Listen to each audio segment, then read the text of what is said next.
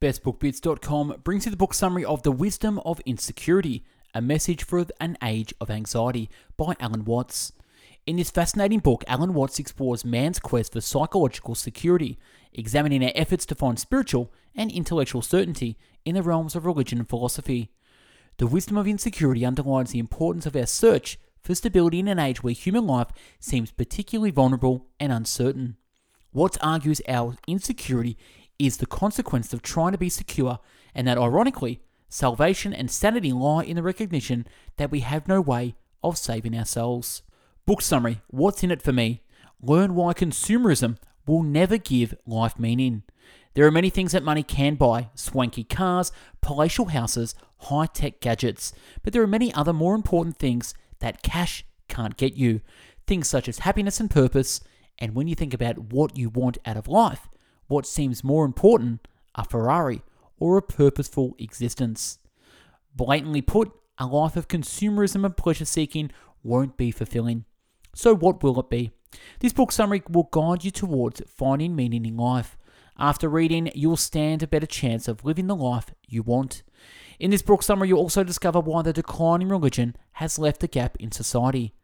That the best ideas come when you're not thinking about them, and how pain is closely related to pleasure. Summary Part 1 As the power of religion and social norms diminishes, life becomes more uncertain. Do you ever feel anxious or insecure because of lack of fulfillment in your life? You're not alone. This feeling is more common now than ever before. Not long ago, the average person's life was guided or at least influenced by the strict doctrines of religion. It might sound counterintuitive, but these strongly held beliefs about morality and the afterlife actually help people feel more fulfilled. The promise of an afterlife is especially grounding and reassuring. Humans can put up with many of life's harsh realities as long as there is something to look forward to. The devoutly religious can remain positive through the worst hardships because an infinitely blissful afterlife awaits them. But the waning influence of organized religion has shifted people's outlook on life. The 20th century saw societies around the world moving away from many religious concepts. The myth was losing its strength. Suddenly, with the afterlife in question, people were struggling to make sense of the pain and suffering of life. Where is the reward that makes it all worthwhile? So people began to fill this gap with the cheap thrills of modern society. Deprived of meaningful narrative provided by religion, many people felt an inner emptiness, and so, in an attempt to fill this void, more people turn to stimulants like drugs, partying, or overwork. These methods can provide distraction from the bigger existential questions kicking around in the back of your mind. But what this constant stimulation is really doing is desensitizing you. It can also lead to addictive behavior.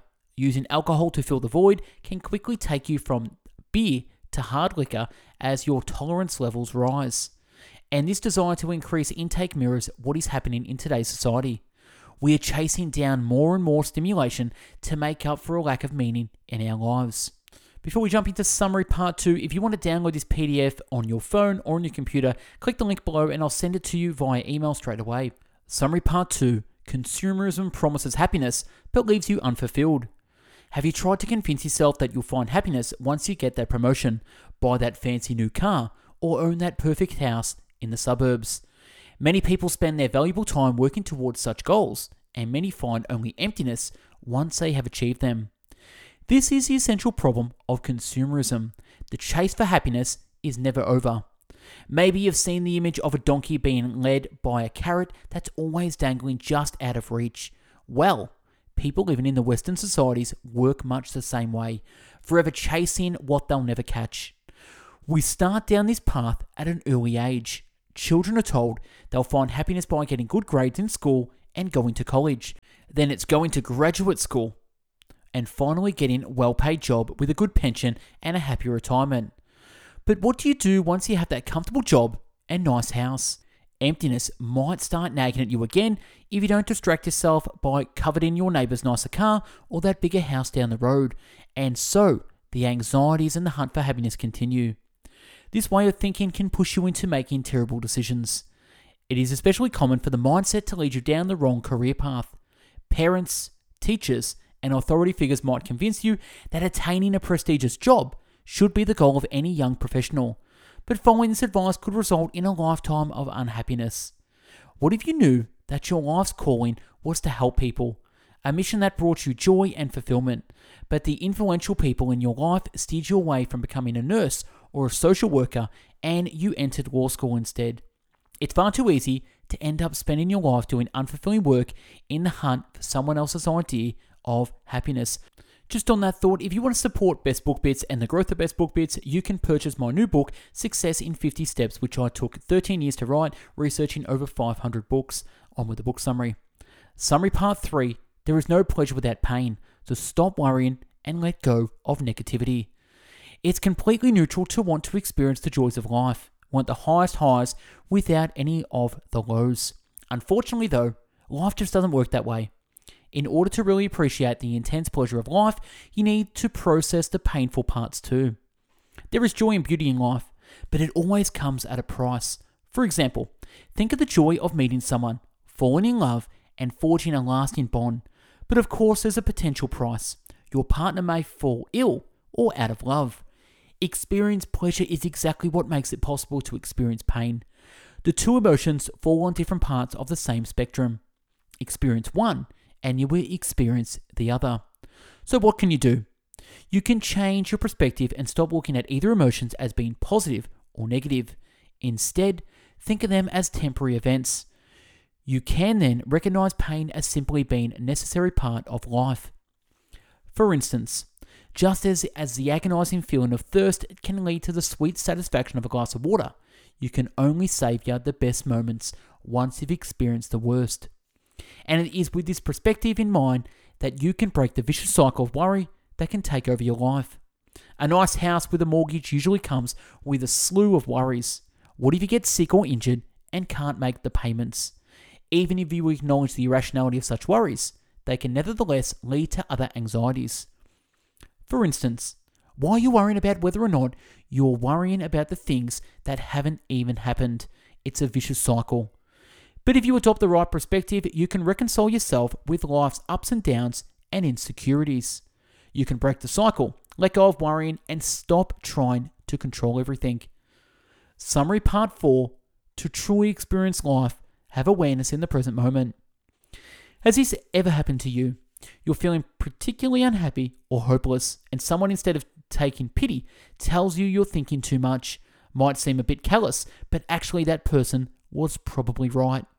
Many people are disappointed with life not because of what they're doing, but because they're fixated on what they need to do or what they regret not having done. So instead of planning out the future or bemoaning the past, focus on the experiences of the present. Simply put, thinking about something is never as profound as actually feeling it. Take music, for example. Thinking about a Mozart symphony is nothing compared to being in the audience and letting the music wash over you. The same can be said for any experience. Don't think about how it will impact you later, enjoy it now. For instance, rather than taking a picture of a delicious bowl of pasta and thinking about how cool it will look on Instagram or Facebook, focus on enjoying the meal. Nothing compares to the experience of actually savouring the taste of good food and good wine, I might add. You might be wondering, what if the present moment is making me miserable? Shouldn't I be focusing on pleasant prospects or comforting memories? Actually resisting or denying present emotions will only make matters worse. Life is like a long and powerful river. From time to time, there will be some rapids. All you can do is ride it out. Resist or trying to get back upstream, and you might drown. Stay calm and ride the waves, and the river will carry you to a safer place. Furthermore, this is exactly how your mind works. It wants to give in to the emotions you're experiencing. It's only when you try to resist or escape these painful emotions that anxiety takes hold.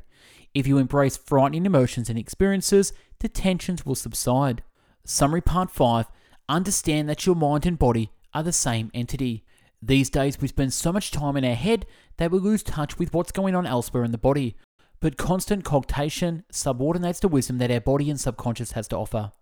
Have you ever spent hours struggling with a seemingly insoluble problem, and then while in the shower or a walk, not consciously thinking about anything at all, struck upon the perfect solution?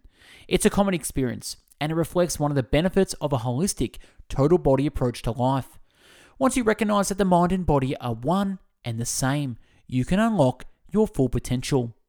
One way to facilitate this process is to allow yourself to fully engage with your environment and to slow down and constant analytical nagging of your brain. This will allow your mind to subconsciously process information that can lead to creative breakthroughs.